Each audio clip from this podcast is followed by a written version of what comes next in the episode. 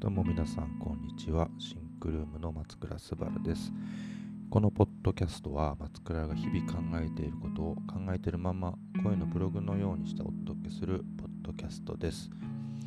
今日は仕事が早めに終わってまだ時間があるので連続撮りをしておこうかなと思っております。これ今ね1月9日に収録してるんですけどおそらく1月後半の方に放送するんだろうというふうに思っております。毎回100再生ぐらいされたら次のをアップしようみたいな感じで緩やかにやっております。いや、そう、この時期はですね、この時期はそう悩みがあって、寒いじゃないですか。で、ね、このリスナーの方は分かってると思うんですけど、僕大の戦闘好きで、あのサウナブームがありましたよね。もうちょっと下火になってきたのかなわかんないけど。だけど、あのそのタイミングでサウナ 行ってるん、じゃあ銭湯行ってるんでしょって、えー、思う人多いと。わかんない、多いのかなわかんないけど、あのそのブームで行ってたわけじゃないんですよね。あの僕って大学進学で北海道から京都へ、えー、来たので、そこから4年間住んで就職して東京に2年行ってみたいな感じで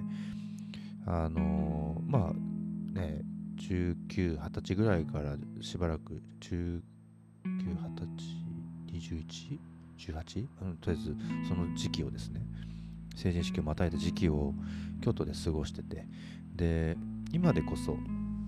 あの安いねピーチとか飛行機があるからいいんですけどいざ京都から北海道に帰ろうとしたらですね飛行機バカ高い。で帰ろうもっと安く帰ろうと思ったらフェリーで1日ぐらい使って日本海をわーっと行って、えー、北海道に行く。そこからさらに電車に乗ってみて超遠い。めっちゃ時間かかるみたいな。感じで。結局僕はですね大学時代ほとんど実家には帰らずえー、他のね、あのー、人たち、学生たちはちゃんと結構実家に帰るんですよ。まあ、帰りやすい距離にあるとかもあると思うんですけどね。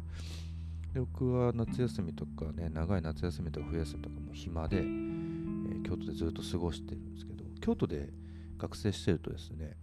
あの自然と銭湯には行くんですよ。で分かんないと思うけどすっごい量の銭湯があってもう今めっちゃ減りましたけど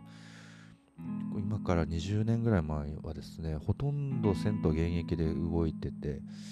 で入学してすぐにこう家のそばにあ銭湯だってあるぐらい自社仏閣ぐらいあるんじゃない？あったんじゃない？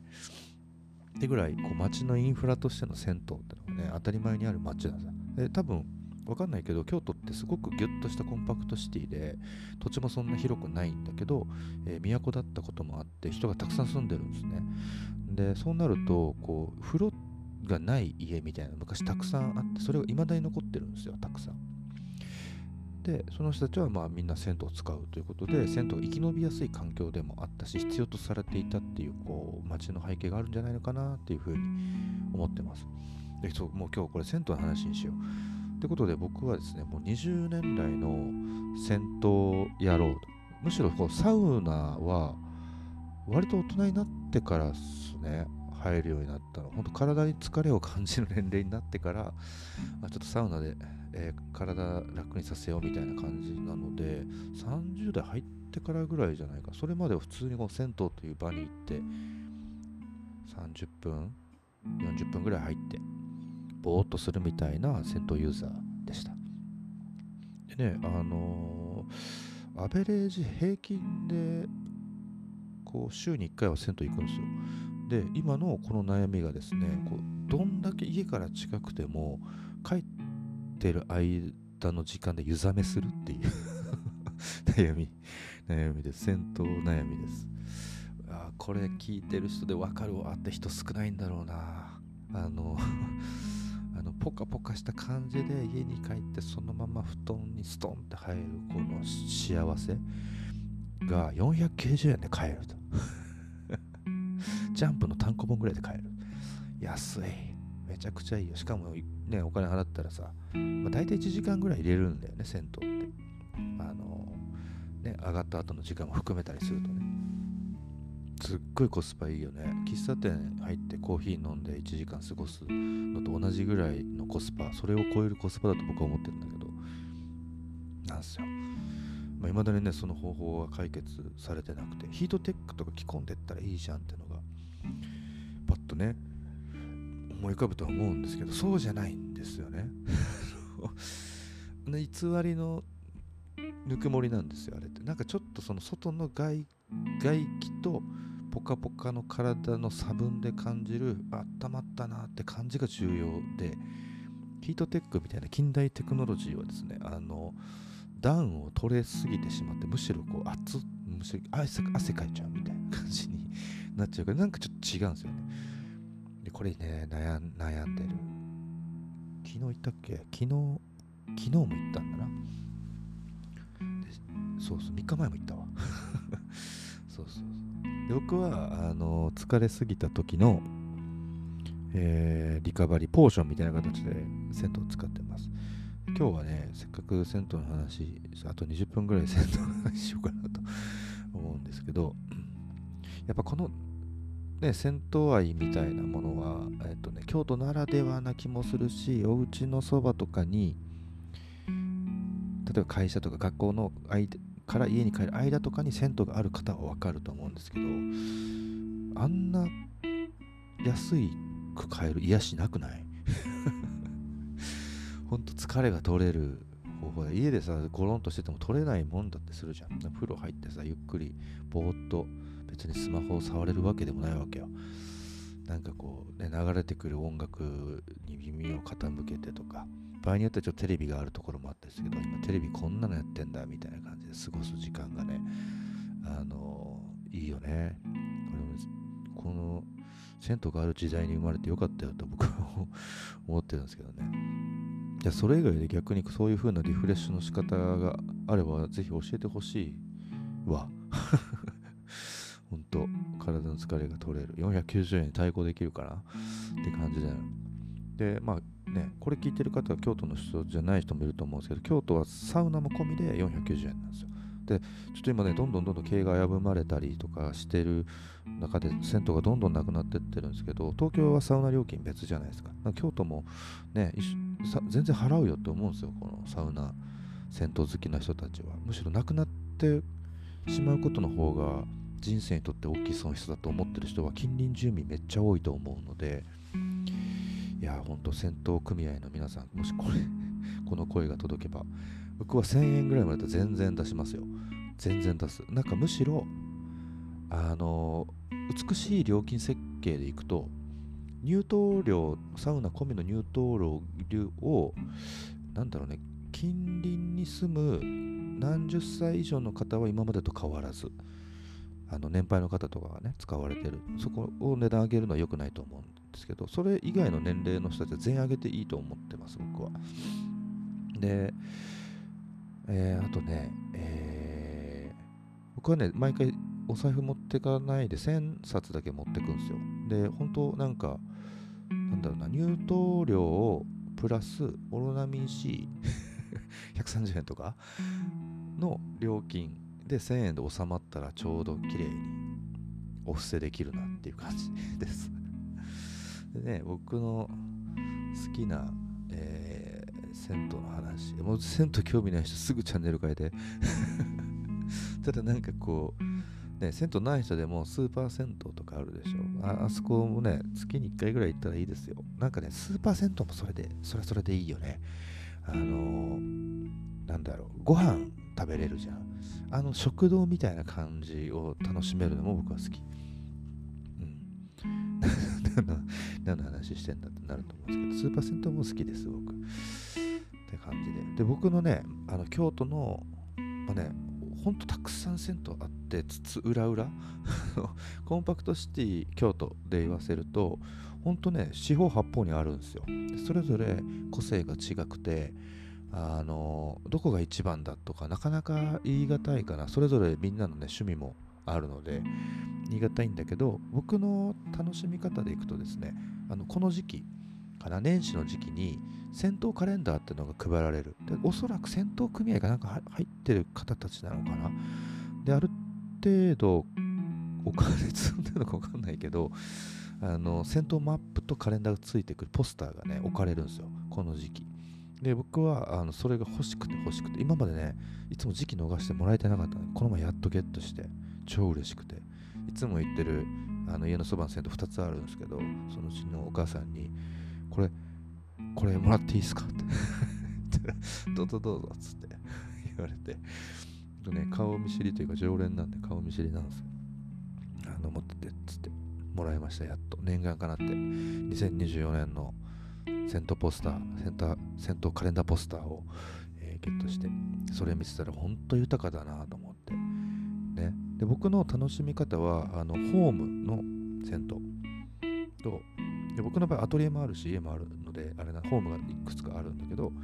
あのとお散歩からの人によってはランニングからのでもいいと思う。の銭湯。軽い運動からの銭湯っていう最高の流れがあるんですよ。で僕はですね今住んでるのは二条 JR 二条城のそばに住んでるんですけどそこにはですね結構選択肢が多くて僕がよく行ってるのは、えー、花の湯というこれがね僕にとっての一番のホーム銭湯ですね。本当なんだろうデフォルトな基礎的な銭湯の形状をしていてでサウナがなんかやたらと暑いですよ。でここはね100度から110度の間のサウナででなんでそんな暑いのかっていうともうねある程度の年齢になるとサウナ危ないんですよ。で入らなくなってくる。ってなると結構ね空だき状態というかあのぐんぐん110度ぐらいまで気温が上がってる状態なのが花の絵です。あの注意してほしいのが 何の注意だ？あの漢字の花にひらがなのの湯で花の湯。これが僕のホーム銭湯でもう一個スーパー銭湯で身分温泉花の湯。この花の湯はひらがなで花なんです。ここもまあいいんですけどすごくここが混み合ってます。学生とかトラックの運転手とかに。でたまにしか行かないですねスーパー銭湯の方は。普通の銭湯花の湯。もほんとこじんまりとしたあの基礎的な銭湯花の湯はよく行ってますで、えー、もう一個ホーム銭湯の2位にあるのがあの竜宮温泉というのが竜宮城の竜宮ですね。でここは、えー、お父さんお母さんが2人であの番台立ってて番頭か、うん、立ってて番台にいてお父さんかなりコミュ障。パッパッと言ったら不愛想って思うぐらいの感じ。でお母さんが逆に超フレンドリーみたいな。でここには亀が飼われてて、えー、喫煙所があるんですよ。でここはちょっと広いですね。多分この花の湯の次の時代に生まれた銭湯なんじゃないかな。で、えー、結構広めなところでここもよく行きます。2週間に1回か2回は行ってる感じです。ここは僕にとってのホーム銭湯。でアトリエで行くとさっき言った竜宮温泉も近いんですけどもう一個長者湯というところがあってこれは割とあの堀川と千本通りの間ぐらいここはね100年を超えるもうほんと名前の通りだね長者湯で。でほとんどの京都の銭湯はですねあの地下水を使ってやっております。でここは長者湯はもう100年選手ででつい先日かなえっ、と次の代が受け継ぐことが決まったので、えー、これ噂っすけど3000万ぐらいかけてサウナを増設したんですよ。それまでサウナがないなんかすっごいストイックなミニマルな銭湯でした。でもそれも僕すごい好きであのー、なんて言ったらいいのかな。えっとね厚めな湯船水風呂を繰り返し入る系の感じで多分すっごい古いからサウナ設備がない。要はサウナって東京オリンピックかなんかの時に来たんですよね。でそれ以前からあるからサウナ設備がないんですよ。でサウナ設備って高いしそれをね3000万ぐらいかけて、えー、増築して綺麗になってここの長者湯僕めちゃくちゃ好きなんですけどあのめっちゃ綺麗なんですよ。で綺麗って理由がその掃除はもちろん行き届いてるのはあるんですけどあの不要なものをほとんど置いてないって感じ。で要は先頭広告って鏡広告あるでしょ。それ1個もないんですよここ。だからマジでこうストイックな銭湯っていう姿勢ですねあの好き。でいつも、うん、どっち攻めようかなみたいな。アトリエで作業してて風呂入りてえなとか。サクッとすぐ行くんだったら竜宮行くしいやもうちょっとゆっくりな。でついでに飯も食いながらだったら長者湯行くみたいな感じでございます。ねうるさいでしょう。でえっとお散歩コースで行くとですね、えー、僕が好きなのは、まあ、なんかちょっと仕事頑張ったなって時とかに千本通りにですね、えー、焼肉のエバタっていうのがあるんですよ。この前ラジオで言ったね、ゴールデンルートっていうのがあるんですけど、えー、エバタ焼肉、あのね、遅がけで行くと結構入れない。だ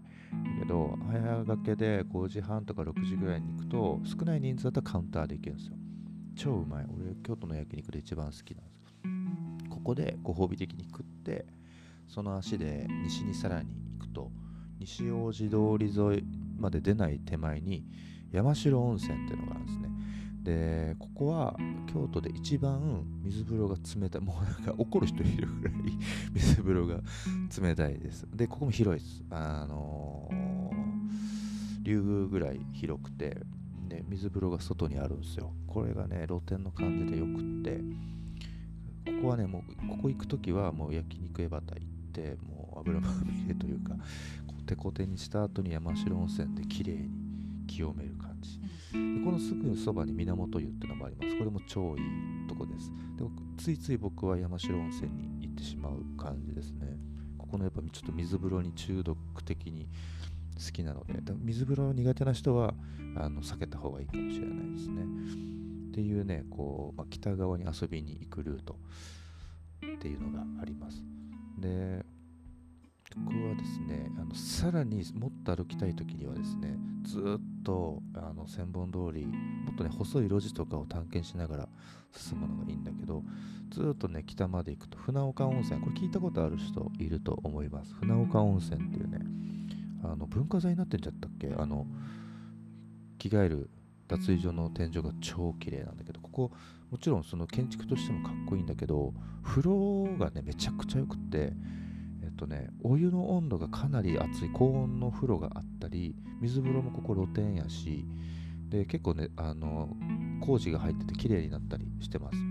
あの昔行ってたけどあんまり最近行ってないって人は久々に行くといいですよ。あのめちゃくちゃパワーアップしてるというかいい感じです。でここはですねあのそのすぐそばに手打ちそば金井ってのがあるんです金井はねひらがなで金で井戸の井です。こねあの夜っていうよりかは昼昼間からそばと日本酒飲むっていう最高のが最高なんですよここ。あんまり人には周りには言ってないですけど。あの金井さん行ってそばと日本酒すすって船岡温泉。行く。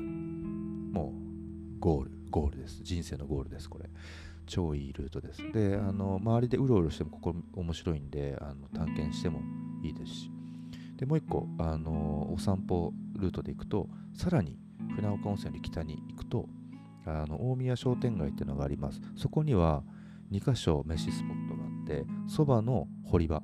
えー、堀場ってひらがなの堀に場所の場です感じの。堀場でそば食って、えー、紫の温泉。ここもいいよ。めちゃくちゃ広くて綺麗。紫の温泉行くか中華の堺で冷麺食って 次の温泉行くっ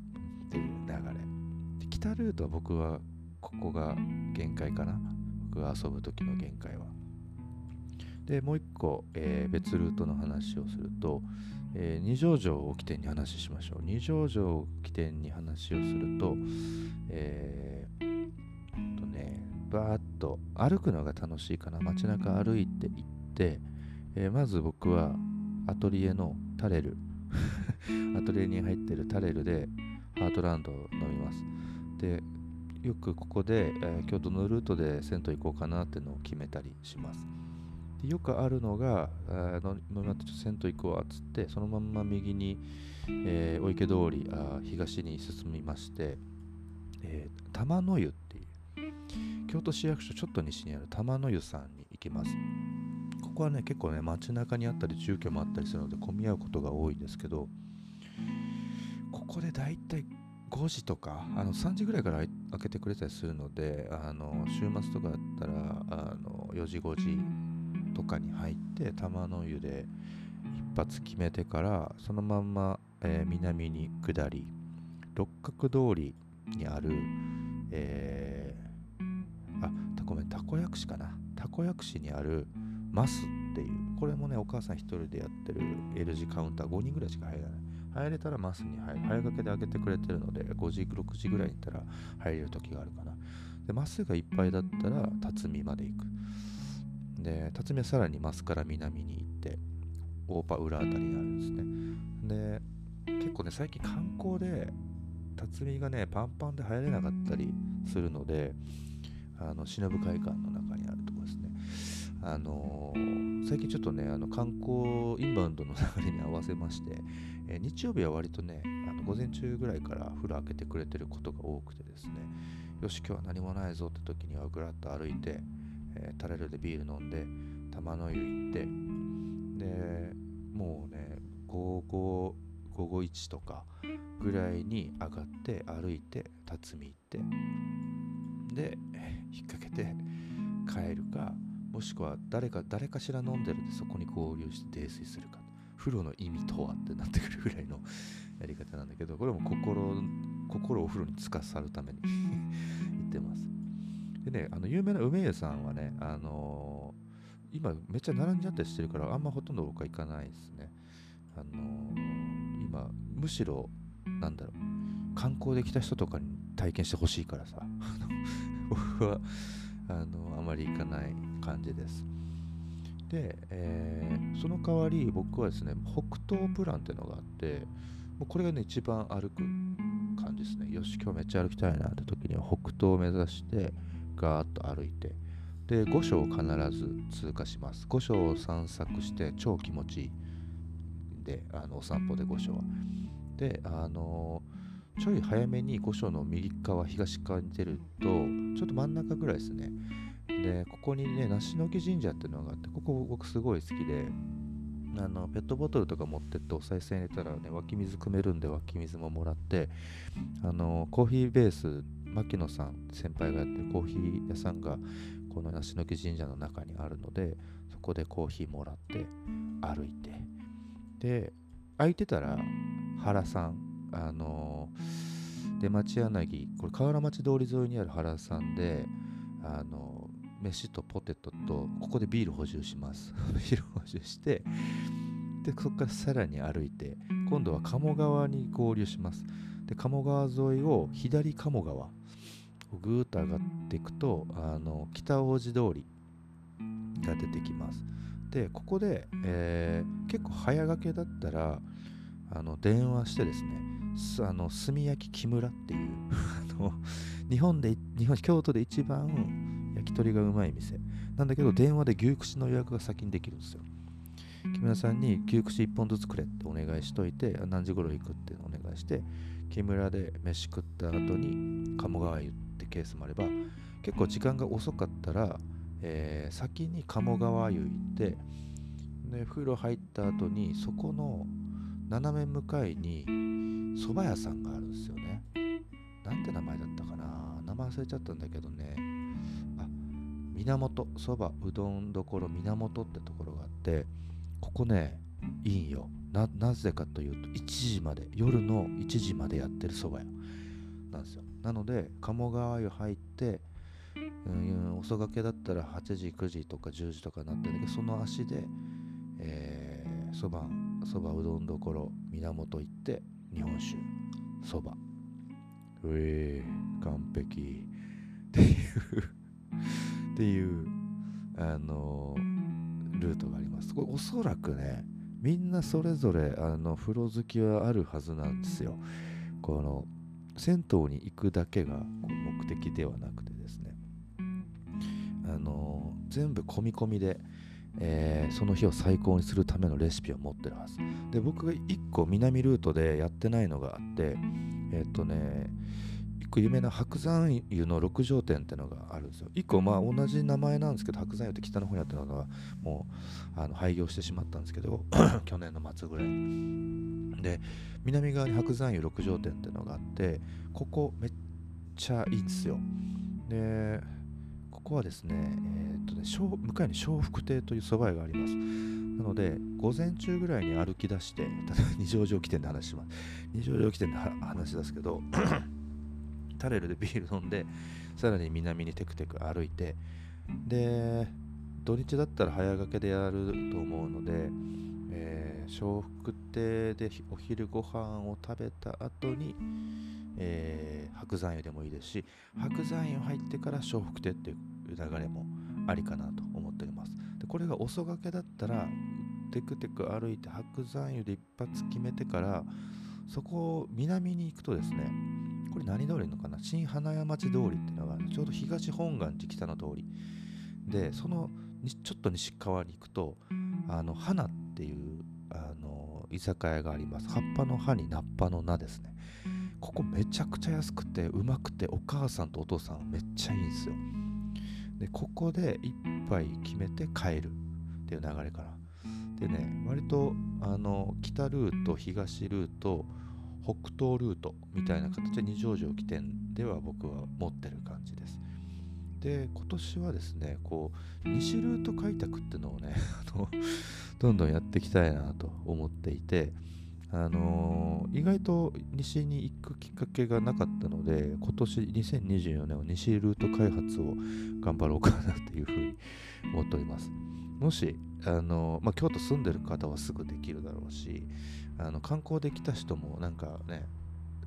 京都の銭湯面白いよ。安いし。ぜひ銭湯にお金を落としてあの銭湯文化が残ることに一助になっていただけたら嬉しいなと。いうふうに思っております。